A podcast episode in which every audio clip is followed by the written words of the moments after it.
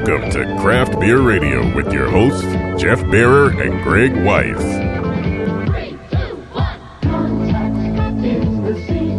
And welcome to Craft Beer Radio, episode 321, recorded on Thursday, February 19th at 10:19 p.m. in 2015. How'd you like our new audio drop there? Yeah, I'm not going to use it. Not going to use it. No, I think it's I think it's dumb. But uh, it was it's good to use it once. Three, two, one. Contact. One of my favorite shows. When I was a kid, you know, science show before they had like good science shows. I mean, it was good science show, but it was in seventies, eighties science show. So I never really watched it. I'm not familiar with it. And they had uh, MathNet after or Math MathNet was part of was part of three two one contact or was it no it was part of Square One TV. Okay. Yeah, and MathNet was the it was a Dragnet parody where they used calculators as guns and it was it was actually really clever. Actually, I think I remember a little bit of that. Uh, that guy you heard in the intro, that was Eric Holloway. I paid him five bucks on Fiverr.com to do 50 words of audio drop. Uh, you, you get what you get on those. Yeah. And I told him to use a big BC, bassy announcer voice, and I think he went a little overboard. Probably. On this episode, we are drinking barley wines because it is very, very cold outside. The wind chill is negative 17. We're hitting some polar vortex type stuff now. And, uh, yeah, I just felt like a barley wine type. Yeah, it, it's not even counting wind chill. It's minus four outside right Yeah. now. So we started with. Minus that's minus yeah minus twenty Celsius. and we started with the one that's not really a barley wine. We started Right. with the winter warmer from Boulevard. That's the Nutcracker Ale. What's your favorite uh, temperature? Probably negative 40, right? Because at that point, doesn't matter what scale you use. You don't have to use a scale. Yeah, I like negative forty Kelvin. That's my favorite. That's very, That's very cold. very cold. So cold that it's wrapped around to very hot. Yes. All right. Nutcracker is a winter. They call it a winter specialty beer on their website. Uh, winter warmer on their uh, on on their bottle. Thirty-eight IBUs, seven point eight percent alcohol by volume. Oh, the thing expired four days ago. Oh no! It was Best By the fifteenth. So let's see. They okay. Here are the ingredients: pale malt, amber fifty, Cara three hundred, Munich malted wheat, adjuncts, brown sugar, dark brown sugar, and molasses. Hops: Magnum, Cascade, Chinook, and they dry hopped with Chinook. So, so Chinook generally piney. Cascade, orange, grapefruit in that area. Magnum, I'm a little. I'm not quite uh, di- dialed in totally on what Magnum is. Magnum, it's a big high alpha hop, not something you generally use flavor forward, right? It's kind of a bittering hop. Right. It's been around for a long time. Uh, this is a beer that Dave dropped off when he was visiting us over Christmas, and I, he gave us a couple of these. So I have had one of these in the last couple months, and that one smelled like had more hop aroma to it. It seems like the hop might have faded quite a bit in two months. These are very, very cold. We just oh, took these you out of the that could be it too, right? Uh, Let's see what the so I mean, they're and the fridge is not super cold, but the fridge is still like fifty I'm, something, I'm at right? 51 right now. Yeah. So we generally like to have these things uh, at least ten degrees higher usually. Regular listeners know we're weirdos when it comes to the temps, and we drink them much warmer than anyone else recommends. Yeah. As far as I'm concerned, it's the only way to drink them. If you, if you want to really get into the flavor, if you're Yeah. just looking to enjoy the beer, uh, the temperature you want is fine. If you really want to analyze the flavor, it does need to be higher than the recommended yeah, temperature. Yeah, there's almost a a preferred drinking temperature and a preferred analysis temperature. Yeah. So right now we're making our hands very cold by hopefully hopefully putting the warmth of our bodies into the beer. yeah. So That's the idea. Anyway. the beer is a uh, cloudy amber, poured with a little head that is mostly fallen down. Still has a little wisp across the top. Would you like to know what it is on the EBC color scale? Please, 61.8. 61.8. Is EBC, does that go to 100? I don't know what the EBC is. I don't know either. Because SRM goes to what, like 40 or 50? you've always you know had more uh, paid more attention to the color scales than I have. I'm not sure. It, it feels it, it feels funny because we were just talking about Fahrenheit and Celsius, and here there are two different scales for color. Right. Probably measured different ways though, right? They're probably not just like a Pantone swatch. They're probably Yeah. measured with a different kind of luminosity and all this other stuff. Pull out your light meter.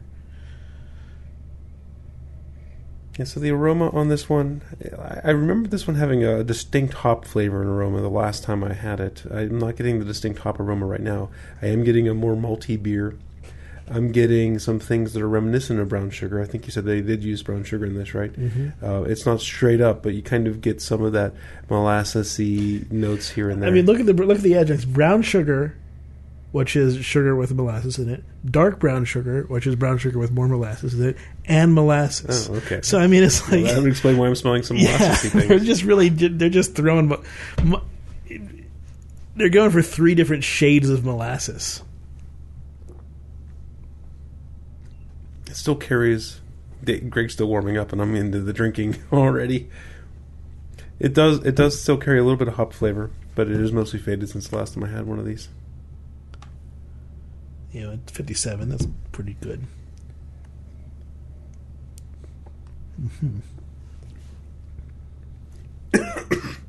Excuse me. I don't know if you ask me. Um, the the first thing that comes to me is a kind of piney note. Oh, yeah. Okay. With piney, a little bit of orange zest too.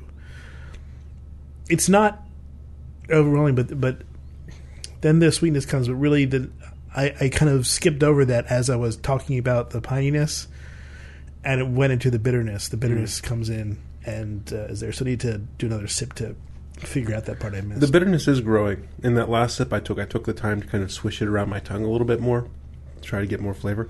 And yeah, it was all hoppy bitterness that is what got, came out of the beer. I lost a lot of that sweet molassesy, and it does have a lot more hop forward now that I did that to it.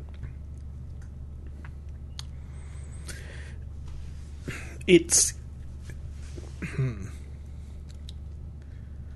it kind of tastes like uh, um, a bit of a maple pine cone. Okay.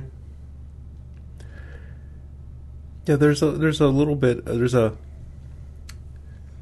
maple's an interesting call. I wasn't thinking maple, but now that you said that, all I'm thinking of is those those pressed maple candies, you know, that are like maple sugar, right? Yeah. I'm thinking of those mixed in with uh, you know some kind of uh, cake, you know, like a a muffin type cake, right? I'd even And- think like a spicy, maybe if you would think of like a spicy banana bread, but then Mhm. hold the bananas. Yeah, yeah, that's that's good. Banana bread with you know some of that maple candy, and then it, it goes in. You know, your pine cone part comes where the bitterness comes Mhm. through, and you can find a little bit of citrus orange in the flavor if you really look for it. That was a lot more prominent back in December when I had the other one of these. It's a component. It is there. It is not showing itself as much now.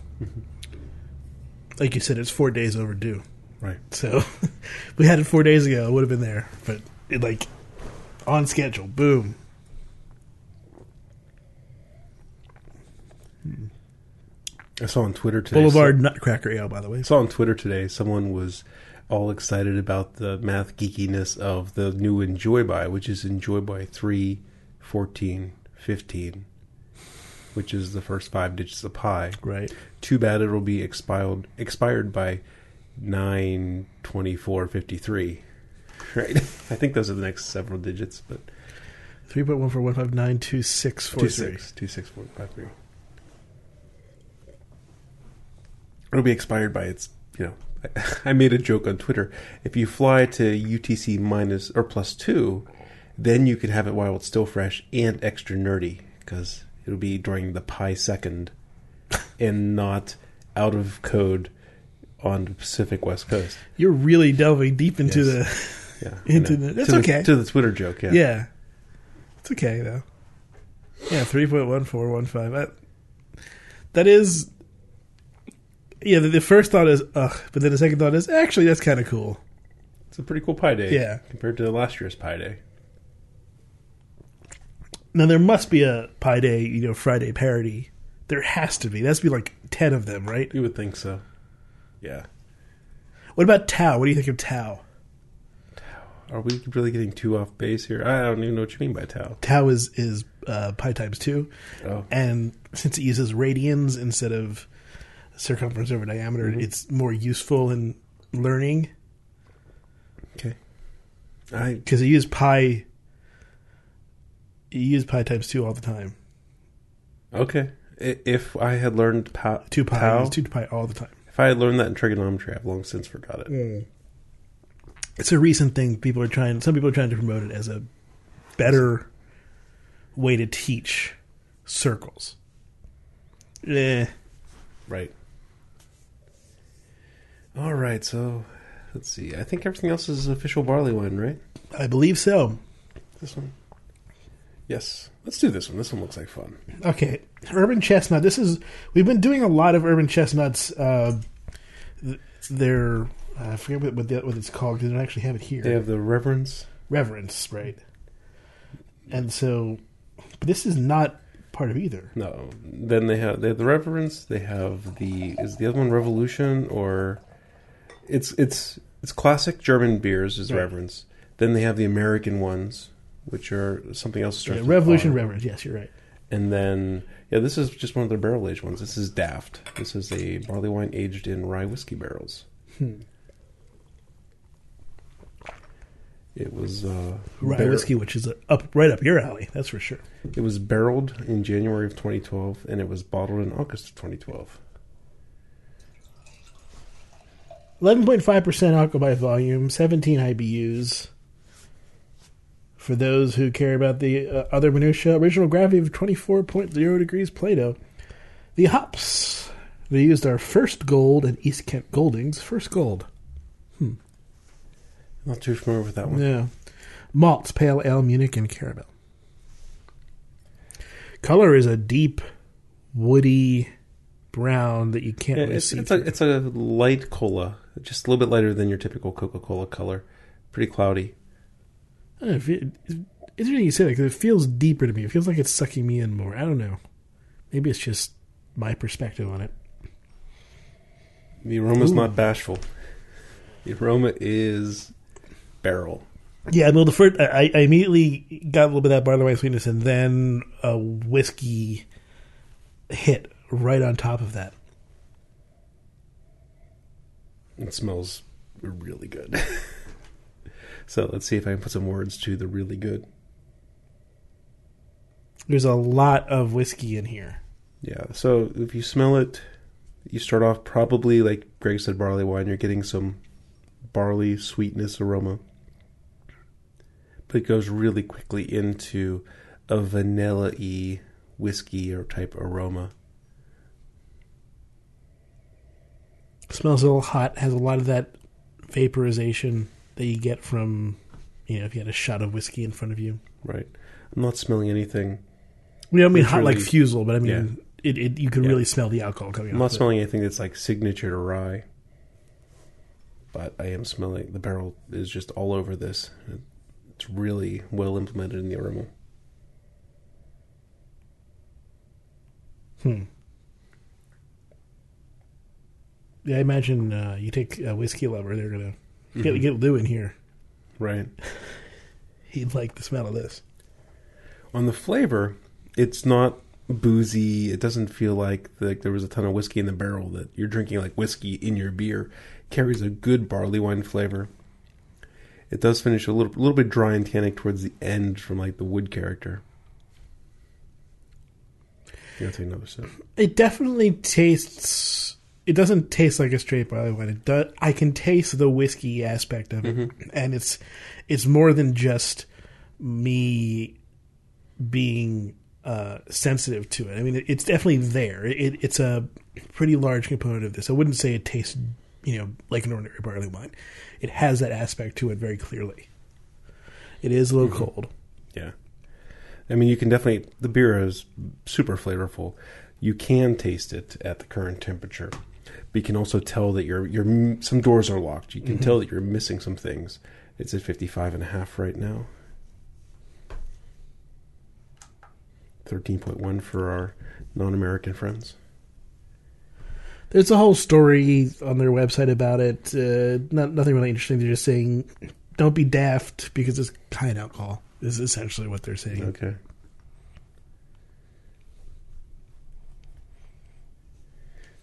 Oh, that's great radio. All that silence right there. That's good stuff. We should play some more audio. Silence is as important as speaking. when you're making a point. When it's just dead air, but not so much.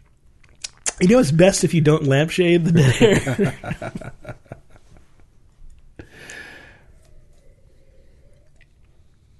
There was that good silence.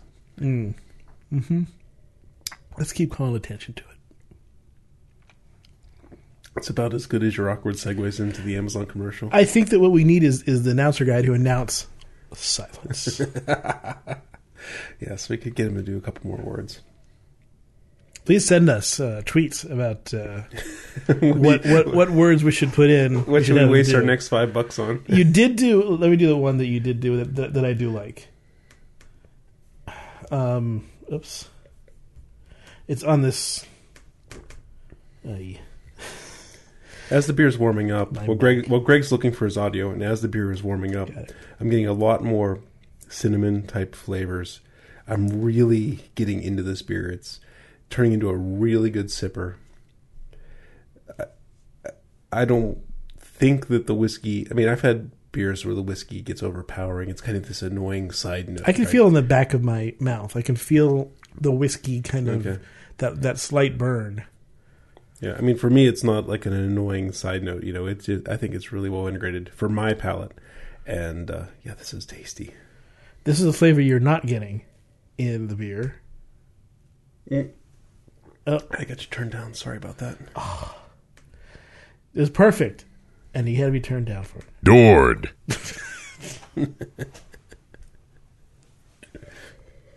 We're not going to turn into the yuck yuck morning show with all these uh, sound effects. We should get a squeaky horn, wonka wonka. We just we need at least a slide whistle, right?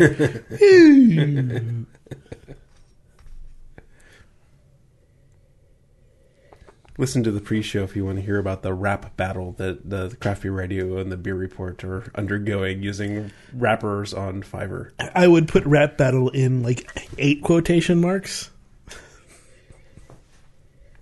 It's better if you don't draw attention to the sarcasm. More lampshading. Maybe we shouldn't call this anything but like the lampshade show. Well, see, it was a callback. That's why it was funny. He's explaining all the jokes. That's Well, look, it has happened again. It's rule of threes.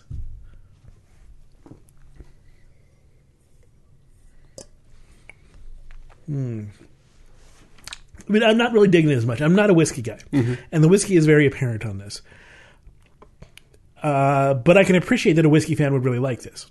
So I don't want to hold that against it. Right. But mm, yeah, it, it's it's not for me. It's not the beer for me. That's good. More for me. More for you. I'll save that bottle for the post show. Said the guy didn't have to drive home. So I picked that one. Do you have a preference on what's remaining? Uh, I kind of want to check out the the oldie. Okay. Heavy Seas, Below Decks, which as far as I can tell, they no longer make. This is from 2008. This is a seven year old beer. Maybe six, depending on how you can count it. Right, 'cause it's probably winter. It's as old as my daughter. Speaking of which, I was doing an inventory of the homebrew. You know I do all of those beers for Allison's birth and for Max's birth, Right. and I was short on these bombers of barley wine. You know, I didn't plan ahead, and I bottled all Allison's beer in bombers, so I didn't have a ton of them to really hand out. So I was super stingy. But now, we're uh, 14 years from her 21st birthday, and I have 16 bottles left. Right. So I can let a few out here and there. So we could try one sometime soon. I mean, do you think it's going to survive 21 years? One bottle is definitely going to survive 21 Well, years. but I mean, do you think literally? the, do you- do you think that the beer is going to be palatable 21 years from now? I don't know. Or 14 years from now? I don't know. Doesn't really matter. I might have ruined all 16 bottles in the last seven years. Who knows? Well, you shouldn't have been putting them next to the microwave. That's a callback. Yeah. Speaking of this, you know, we have some topics we want to talk about. Someone recent, or we talked about the wax thing last week, didn't we? Yes. Okay, never mind. Take all that No, back. no topics. Well, we do. Who's who's AB going to buy next? Who is AB going to buy next? That Cigar City was the one that uh, was the rumor was going around. You said there's another one. Oh yeah, there's uh, Due South Brewing, another one in the area that uh, there's a story about it. I didn't see any other like called out taking meetings with Anheuser Busch, but there's there were several speculation articles, and I would love to talk to some of the owners of some of these brewers to see what. Excuse me, I'm gassy. Wait, wait, wait, wait, wait, wait, wait. They're not going to tell you a damn thing. Well, no, no, no, no. I don't. What I want them to tell me is, and maybe you're right. Maybe they still won't get a good answer. But how do you feel about people calling you out as likely to sell out? You know that kind of question. The gotta gotta find a way to word that a little bit better. Well, we got time between now and Savor when we can talk to these guys. exactly. Uh, So one article suggested there, in this one was going by. This was the first one I linked was a better article. They looked at size, they looked at region, they looked at things like that, and and and growth over year to year, and they picked Victory, Devil's Backbone, Highland, and Long Trail as prime candidates for an Huh. AB acquisition. And actually, I think those are pretty good. why I would why add- is it only AB that they're considering? Why, Well- don't they think that Miller Coors is going to get the game? AB has proved or that SAB they're Miller. Miller Coors. Miller, Coors is the group to, to- now, right? Um, I mean, AB is on an acquisition spree. Sure, right. but but if they continue, and there's no reason to think they won't, Miller Coors will jump Oh, in sure, too. sure. I mean, it's a possibility, but everyone's talking about AB because They're the one they're doing buying it. stuff, right? I think those are interesting candidates. They fit in. If you read the article, they fit into the mold of of the kind of breweries they'd be interested in and the regions they'd be interested in. And I could think of. I, I, I don't really want to play this game. I'm not going to name other breweries I think fit this mold. Uh, well, let me ask you this question sure. then. Slightly different take on it, though. I mean, the advantage that AB has is that, and yes, SAB or sorry, Miller Coors would have if they get into this is, is that they they know their way around the alcohol industry. They've been producing alcoholic beverages, but other companies do too, and maybe other food companies might want to get into the game, right? I mean, you might Mm-hmm. have uh, your uh, does Philip Morris still make Nabisco and stuff like that? You know, you may have those companies buy in if if, Yeah, if the growth be- continues. I don't see why other companies wouldn't jump into the game, Sure. Um, you know, the co- PepsiCo, right?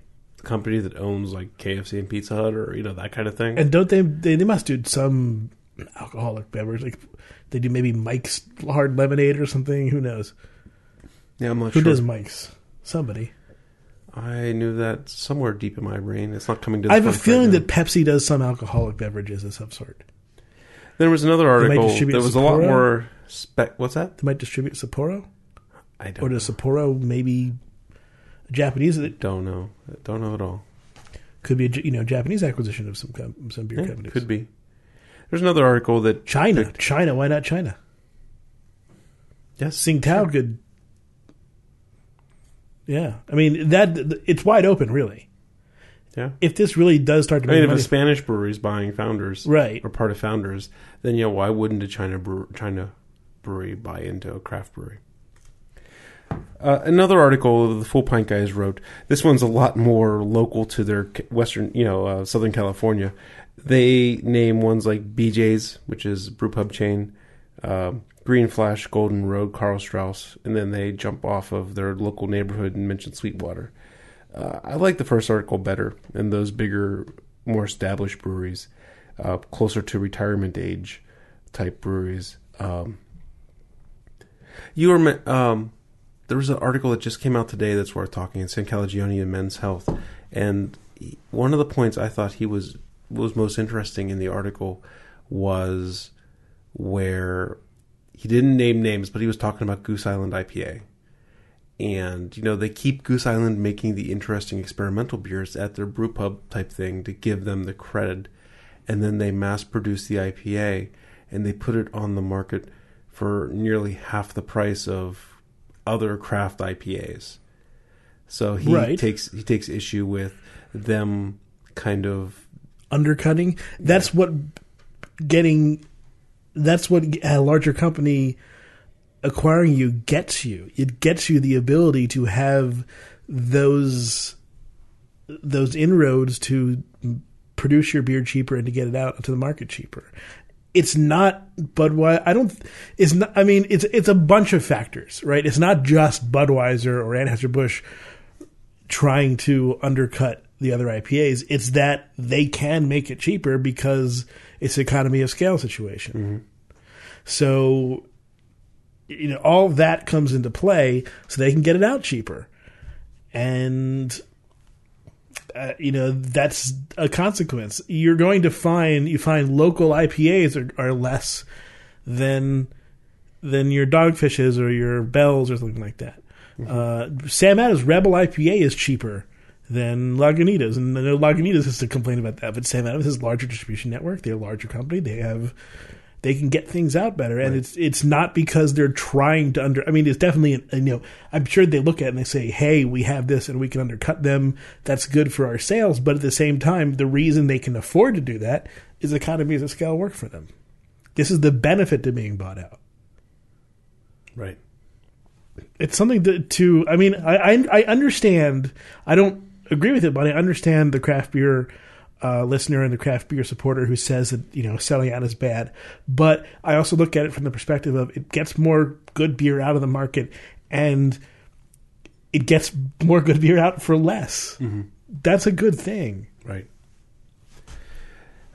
You know, Sam's point of view is he's competing with this, right? Yes, And so his platform is a lot more unfair. I don't know if unfair advantage is a proper characterization of a sentiment, but you know, it's it's it's it's a feel of like almost like Chinese steel dumping into U.S. market. sort of. thing. But the point was made on your roundtable last week that craft beer drinkers, at least the ones that we're used to, don't stick with one brand. I mean, you may, may have a go-to. I mean, I think, I think that's I brand. think I think that that's something I was thinking about when you were talking earlier. Is sure, I'll buy a Goose Island IPA at a bar, and if it's four fifty for the pint, cool. I'm not going to buy a second one. I'm going to Yeah. move on to something else. So, it, you know, but that's just my particular drinking type, and it's a lot of our partic- a lot of the listeners' drinking types, but it's not everyone's. Yeah, so Goose Island's going to be cheap. Doesn't mean I'm going to drink it exclusively. it may be more of a go-to because of the cheaper. Mm-hmm. I mean, but it, how often are you getting your go-to beers? I mean, it- if you're getting a six-pack every day, then it comes into play. But if you're getting a six-pack every week, then that two or three dollar difference isn't going to really come into play Mm-hmm. Right. that much. So this Sorry. talk about the heavy seas here. Yeah. um, the both the aroma and the flavor. It is it's 2008 with Crown Cap. It's highly oxidized. Doesn't mean the beer's ruined. It doesn't taste like cardboard, but it does taste like, almost like a cherry beer. There's like such a sherry, cherry type flavor on this thing. It is like it's impressively so. It tastes like it's almost an old ale. It's not quite. It doesn't have the complexity of an old ale. Doesn't have the, the Mm-hmm. really deep, you know, the, the deeper kind of um, is the, deeper, more molassesy and, and sugary floralness, Mm-hmm. but does have the sort of sherry notes, like you said, those oxidized notes. But yeah, it doesn't. Yeah, it doesn't go in the cardboard, but it is. It, It's, iffy. Yeah, it's it's not bad, but it's not rich and complex. Yeah. It's It's it's very one note, and that one note is sherry. yeah, heavily oxidized. So, because there isn't much to talk about here, did want to bring up that uh, you put out on our list. They're coming.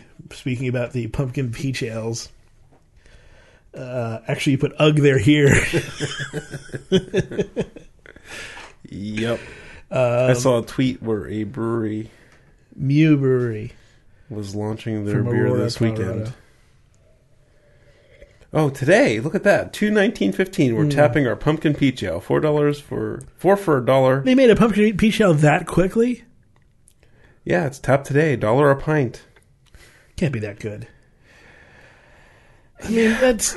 I mean, when you're tapping it for a dollar a pint, you don't expect, you know, you're not like, oh, Yeah. Y- they they threw pumpkins and peaches into a into an amber or something, right? I mean, they probably put canned pumpkin and canned peaches into an amber. They might have put it in a beer that was already under, Yeah. under, under in progress, right? Just kind of dosed it in the fermenter or something. That sounds I like. mean, I don't want to say that's what they did, and I hate to speculate, but yeah, yep, the pumpkin peach beer is here, speculate. starting starting today.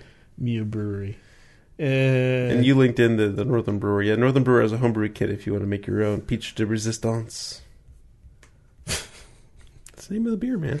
at at least it doesn't look like it's you know a, a pumpkin spice bomb, which is really what I was mostly worried about. That they're just going to make pumpkin beers like they do.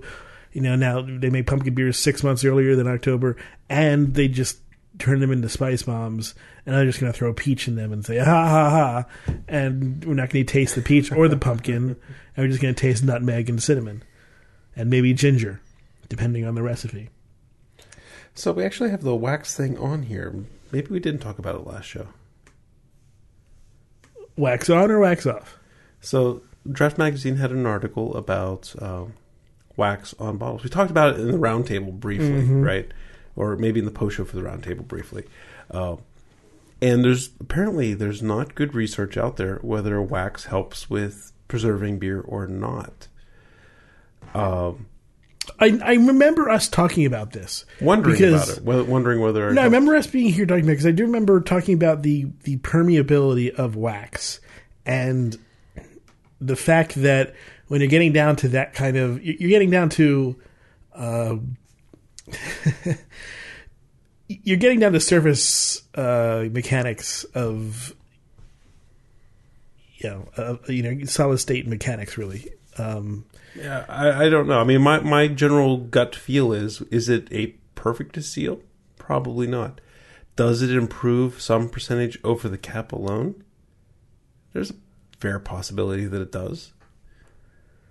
It's more material in the way. It's more it's more material in the way, but the question is it is oxygen small enough is O2 small enough to be easily permeable through something that we looks to us like it's solid, but to oxygen it's it's Sure. it's it's, it's like tissue paper.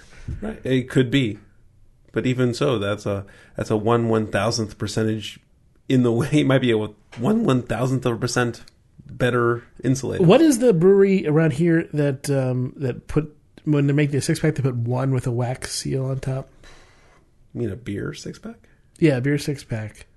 Or I mean, Local- oh, like bottles. Yeah, it's a local brewery. We had one. We met them on the on the beer cruise thing.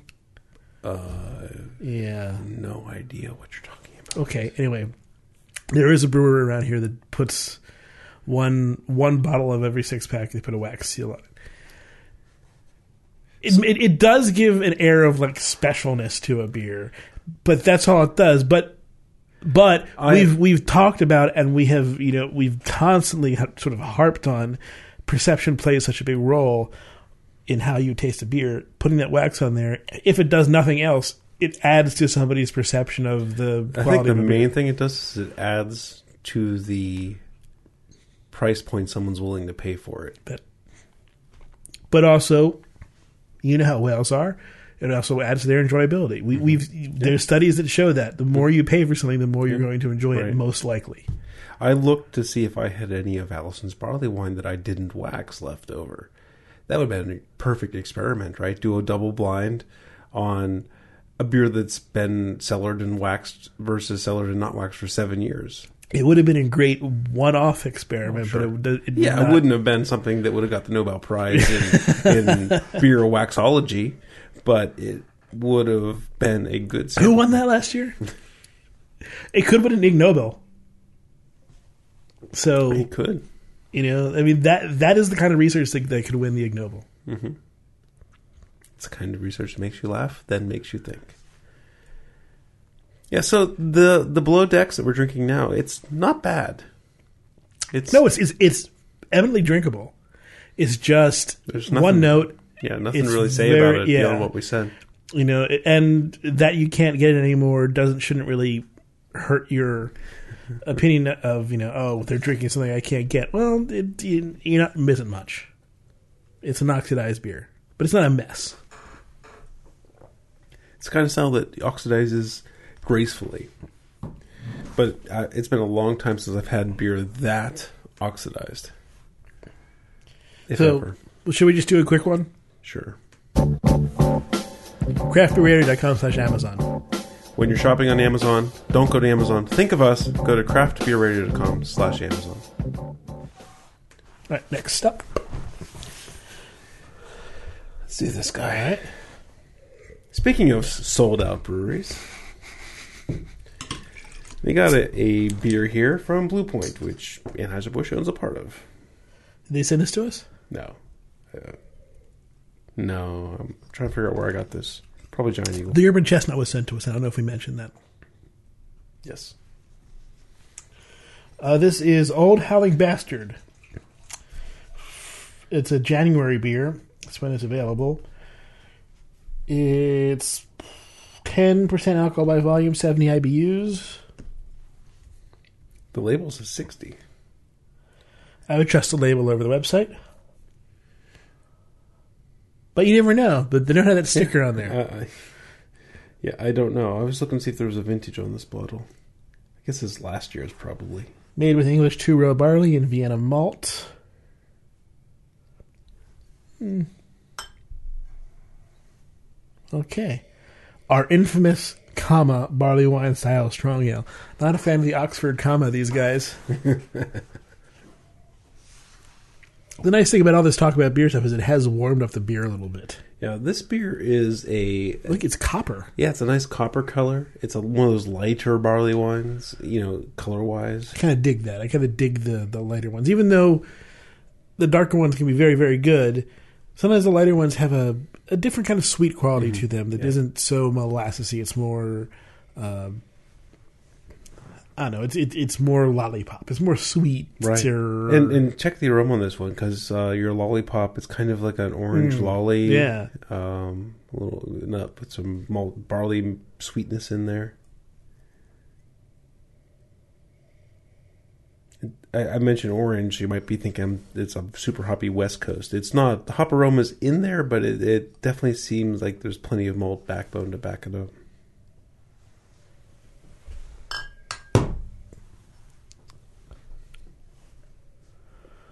so yeah, Blue Point. When were they purchased? A couple years ago. Fair amount of hops in the flavor on this one still. Nice orange flavor. Uh, I don't think so. Unless their label's wrong. What? We're proud to be independently owned and operated with no corporate ties in bold. Uh, unless I'm stupid and confused, they are.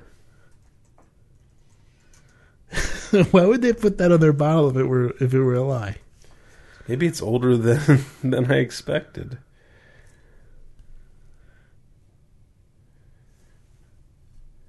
They were purchased in.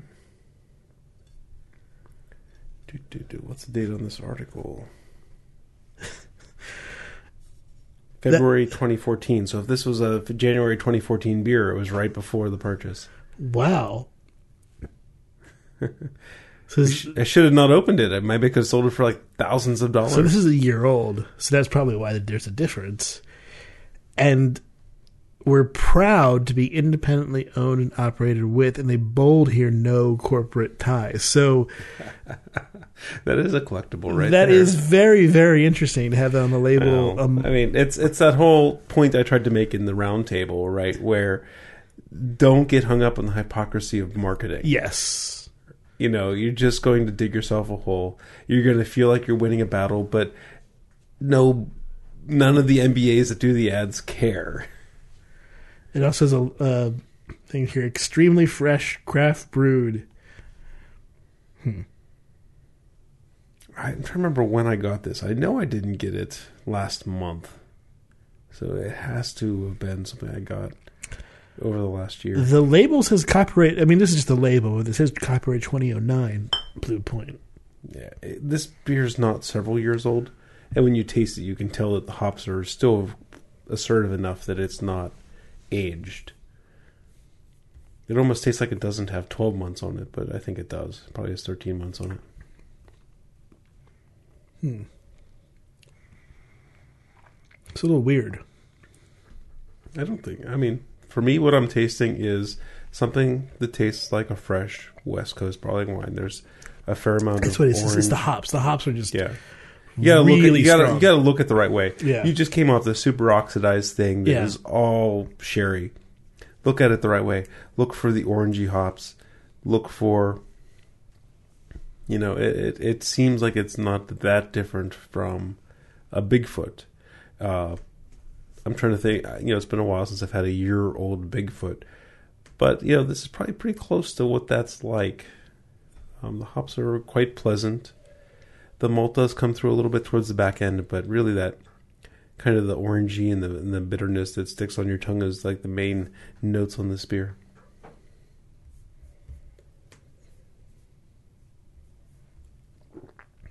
trying to find where on their website they talk about if they do If they do, talk about that they're owned by Anheuser Busch. probably don't. Come on, Bourbon's Winter Cascade didn't even say it was owned by Anheuser Busch. True, but they have like a timeline on there. you think that that Trying to win an argument by pointing out the hypocrisy of advertising is never going to be a winning strategy. no, probably not. But still, it, it's it's interesting to me, regardless. Remember that whole marketing speak thing that we have? Mm.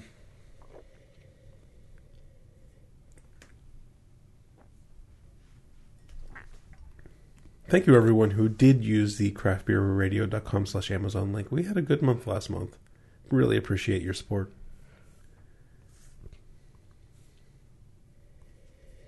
Give it up, Greg. Talk about the beer. I was just gonna say silence. There's a third one for the Oh, okay. rule of threes. I'm enjoying this. I mean, I generally am not a person like Greg doesn't like whiskey barley wines. Mm-hmm. I don't generally care for West Coast barley wines, but I think this one's hitting a sweet spot for me. I'm enjoying the hoppiness on this thing a lot more than I uh, can think of any other hoppy barley wine. I'm kind of indifferent on it. Uh, I'm not. I'm not digging the hell out of it or anything, but at the same time, I'm not like, ew, this is gross. It, it feels like it's it's very drinkable. It feels like something that I could you know easily get down. But as an analysis, if I feel like those things are, are, are hitting each other in the head. The sweetness and the hoppiness. In a barley wine, I don't I don't want hoppiness. I really don't. I, I want that sweetness to come That's through. generally my feel. You know, that's why this one was noteworthy because I'm enjoying it as it is. I had some uh, Flying Dog Horn Dog on Friday, fresh draft, and I just had the tweet. Sometimes you forget how awesome Horn Dog is. What's horn dog? Flying Dog's English style barley wine. Oh, okay, right, right, right. Uh, so my tweet was: sometimes you forget just how good Horn Dog is, and then you have one. Uh, that beer. It's just it's it's stunning. It's I love an English style barley wine, and it is just about perfect. Is interesting. They have a quick pair on their website for Old Howling Bastard. Now, lots of places have lots of of uh, beer sites, and if you go to our uh, notes, basically go to our page and go to the RSS feed, and you can look at our notes, and we have each of our beers links to each of the um, websites where our beers are at. Uh, some of them you'll see notes for like tasting notes, things, uh, tasting notes, and pairings. Uh, the pairing they recommend here is a sharp cheddar cheese semicolon as a digestive.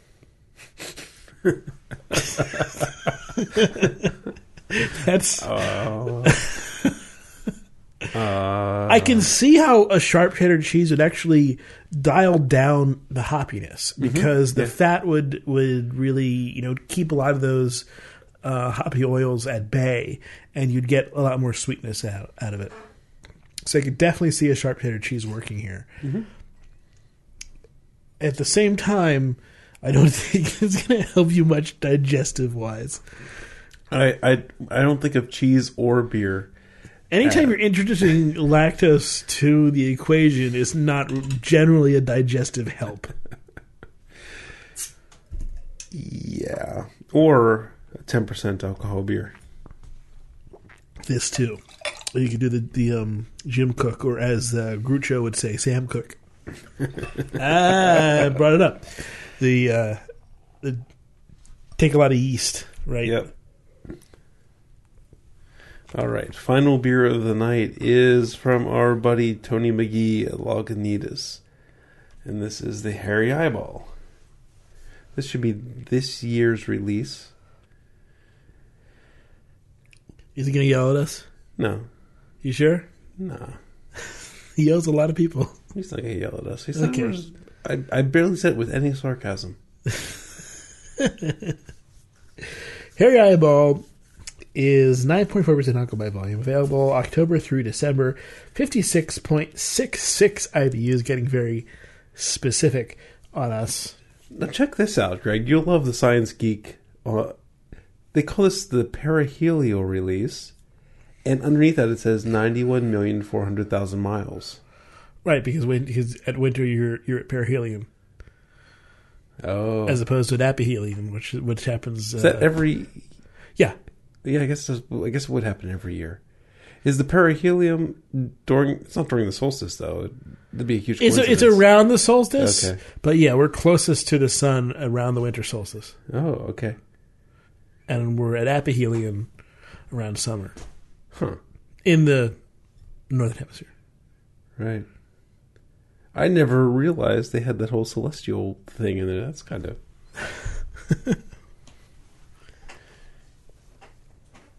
There's a lot of text here, and a number to call. Let's give Tony a call right now. I kind of want to read this text. Okay. Well, I will let you. Excuse me. Do you want a sound bed? No, no, no. I don't think I need one. Just need to prepare myself as we wait for this to warm. By, by the way, the color is a is a rubyish, dark, ruby, closing in on cola. Yeah. Tea, tea ruby cola somewhere in there. The text on the Lagunitas Hairy Eyeball Ale. Laying there, staring at the ceiling, head pounding. Last night was a dim recollection. How did he get home? Was he alone? Looking to left and right, the answer was yes, maybe. His head was full of ragwater, bitters, and blue ruin. His teeth felt like he'd been chewing aluminum, and his breath smelled like a burning tractor tire. There was a wrenching knot somewhere between his liver and East St. Louis, and he couldn't be sure whether or not he'd wet himself. A yellow sine wave rang in his ears so loud it made his teeth itch, and was sure, and he was sure that if he touched his skin anywhere, it would induce a rhythmic, retching jag. Even in the face of all that, he found himself smiling at the realization that today represented the fresh beast of a new year, an undiscovered country, and also that there was still one warm, half full, flat, redolent, hairy eyeball on the nightstand. Yes, there is a God. Call us sometime. One seven zero seven seven six nine four four nine five. Cheers. Rather silly story here. I like that they use a Shakespeare quote, "Undiscovered country." That was poetry right there, my friend.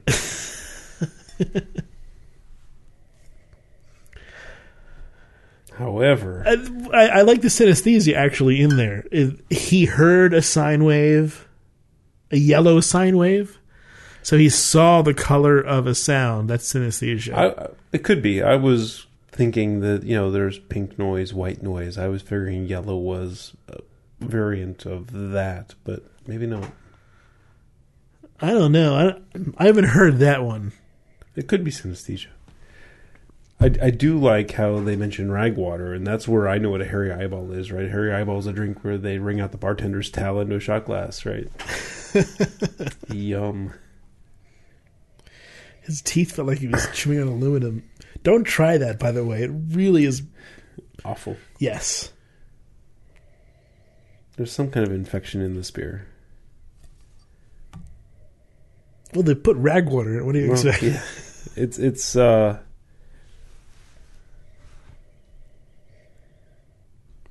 It's a little acetony, but it's more. There's a little bit of sulfury drain going on on it. It's.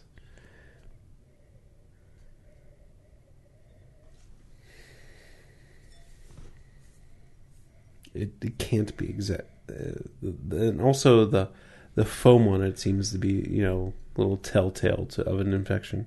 Explain what you mean. I don't know if I can put really words to it, but just from experience, right? You know, the, the kind of heads you see on these infected beers, they all have some certain characteristics. So this isn't a gusher, so it doesn't have Yeah, that. not of Gusher. But I mean, look at the big bubbles that are inside the bottle there. That's kind of characteristic to it. I've noticed that of lots of beers that aren't, so I don't know Well, what you mean. I'm not, I'm not seeing something here. I mean, I am smelling what you're smelling. I am smelling a little bit of sewer drain, but I'm not noticing anything in the in the head that's characteristic of an infection. So I would like to for you It to just- explain what you mean. it's not big. Uh, yeah, it's it's it's more of a gut feel from experience. I don't know if I can put words to it. Lots of super fine bubbles. It just it's kind of the sum of the parts that kind of are in, indicative. Of, So you're uh, seeing some pattern here that you recognize Yeah, as being yeah. indicative of an infection that Yeah. I have not seen. right. I mean It's that for me that's certainly yeah that that kind of thing can be hard to explain to somebody. It can be hard to point out all the, the qualities. On the other hand, it could be entirely psychological. So Could be. we have to double blind you on this one. Let's get this uh, flavor file stuff. Oh yeah, I gotta find the rest. I mean, I got the pills. I lost. I gotta find all the uh, little tip sheets there.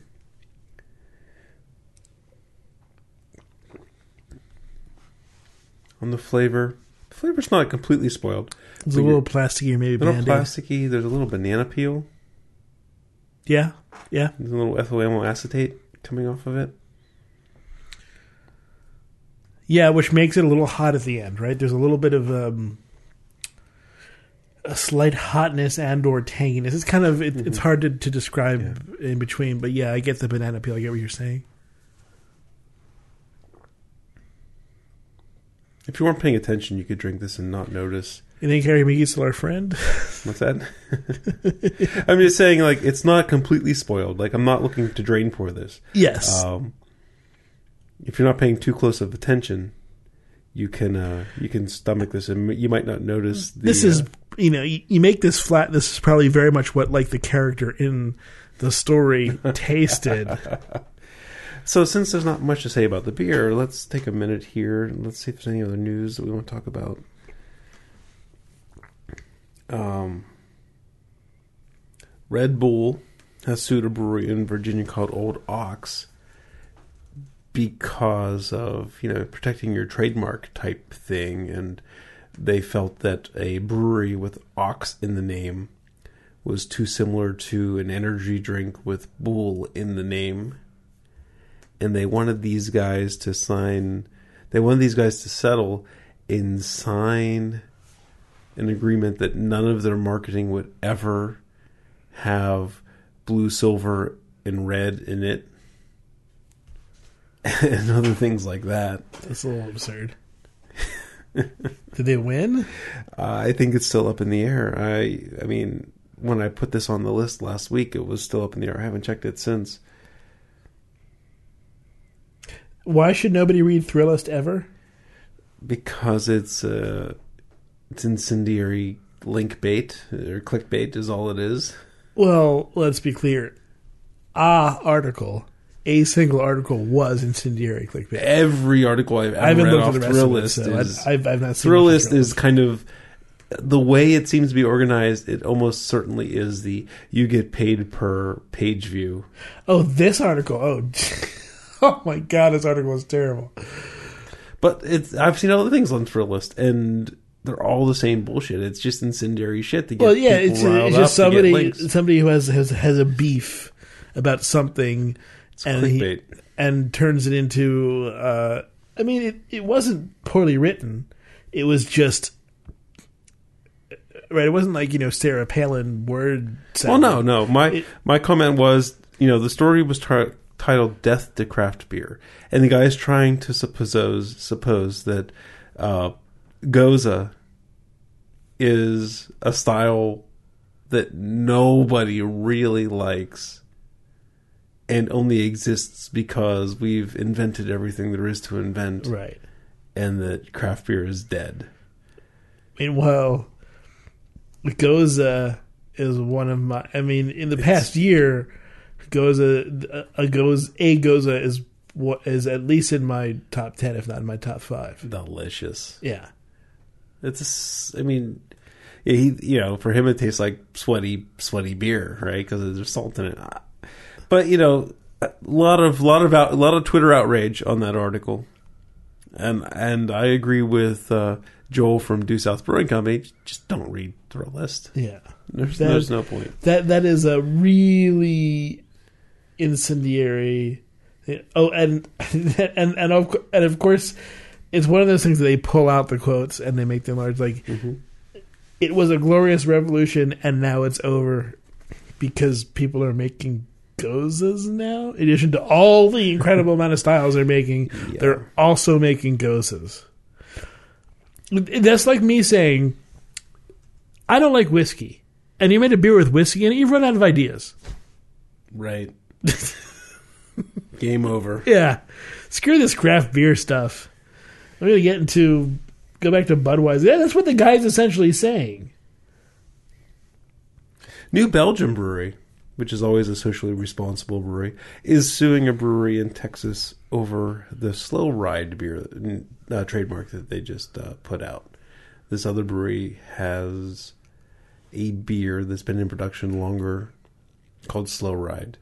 Take it, It- it- easy. It's an interesting story because the I only read one story about it, but it sounds like New Belgium has done this to establish borders, to establish in which states New Belgium can use slow ride and which states this other brewery can use slow ride. Not necessarily trying to not necessarily trying to stop the other brewery from using it outright.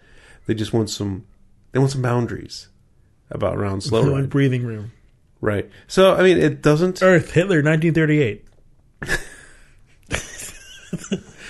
Okay, Greg's taking it a different angle. No, I'm just doing a Star Trek quote. Go on. It uh it's a different angle of trademark litigation that a lot of people don't consider. And I think it's interesting to mention because of that, without drawing any conclusions on who is right. And I'm not even sure if I think New Belgium is right. I just think it's an interesting angle that people should look at.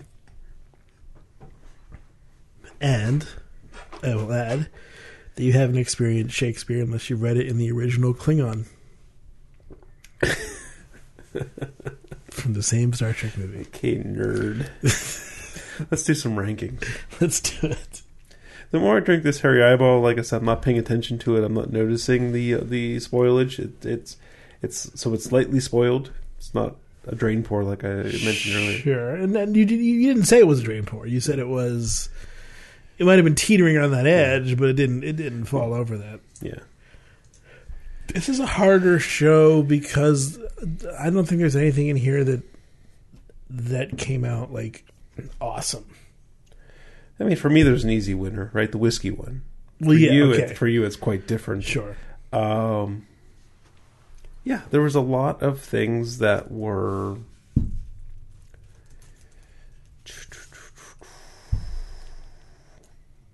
You know, we had four beers that were, you know, a you know, just middle of the road to middle good. hmm Couple with the, you know, then we got the heavy seas, which was heavily oxidized. Yes, Not their fault. I've kept it around for seven years, but it was still interesting for what it was. All right, I'm going to start from the top. It's going to be too hard for me to work from the bottom. Uh, no surprise, the Daft is my favorite beer of the night. That's the barrel aged rye whiskey barrel beer from Urban Chestnut. Um, it was a very expressive beer. Lots of things to, to explore when you're tasting it. Quite yummy. Number four, I'm going to put the Old Howling Bastard from Blue Point Brewing. I liked that beer for a couple things. I liked up front, the first couple sips, I tasted that kind of lighter golden barley wine type flavors. You get some of the maltiness, and then it turned into this orange hoppy barley wine. And like I said earlier, it's not a style I gravitate to, and because I was enjoying this beer, I gotta be like, huh, there's a hoppy barley wine that kind of hits me that I like. So definitely number two. Number three, probably going to put the Nutcracker. The ones I had back in December, the one I had back in December was a lot better. Um, this one was, uh, I guess that's four days out of date, out of code. Um, their coding is probably pretty accurate at that point. You know, the beer is not off, but it is definitely lost mm-hmm. some of the edge it had when it was fresh. Uh, so really, I mean, it's probably more of a month off date. And well, I mean, it's yeah, it's a different beer from yeah. when Dave brought it up from from uh, Kansas City. It's just a different beer. Uh, it depends. You know, some people might like it better without so much hop character. Uh, you know, it's really up to you. I'm not saying it's bad because it lost hop character. And number four, it's tough. You know, the I would put the heavy season fourth because while it was heavily oxidized in one note, it didn't have any of those uh, bad aromas and banana flavor that were seemed like production flaws. But then, you know, on the upside for the Lagunitas, you know, as I drank it and stopped paying so close attention to it, it was passable. It, it didn't. Wasn't the heavy seas the same way? Yeah, I think the heavy seas was kind of the same way. They're really close on. Yeah. It's hard to pick a an edge on those ones. So I'm going to go bottom the top. Uh, heavy seas uh, is the last for me. Um, I just think it was too oxidized. I mean, it, it was certainly drinkable, but uh, you know, you, you pick one out of six, and I'm not sure you'd get the same drinkability out of that with the same oxidation we just we we happened upon I think a lucky oxidation that made it drinkable. Uh, we could have very easily happened upon an unlucky oxidation. It's probably much more likely that you would in this case. So eh, you know, uh, would recommend it, but you know you're not going to find it, so no worries. Number four, keep the Lagunitas. Um, the same. I, I I I wish I could try this unspoiled because I didn't taste much there because of the spoilage. And the spoilers didn't ruin the beer, but it did make it so I couldn't really analyze it so much. And right. so it just became, oh, okay, drink this. Mm-hmm. It's fine. Nothing I can really look at, look, look at and point out.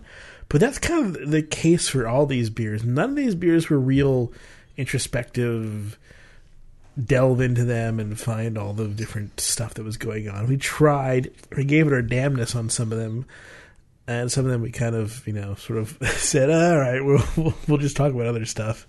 That happens some shows. This is one of those shows where the beers didn't take a front note front. Uh, you know, they, they weren't up front because they just simply didn't have the the kind of oomph that some other beers have.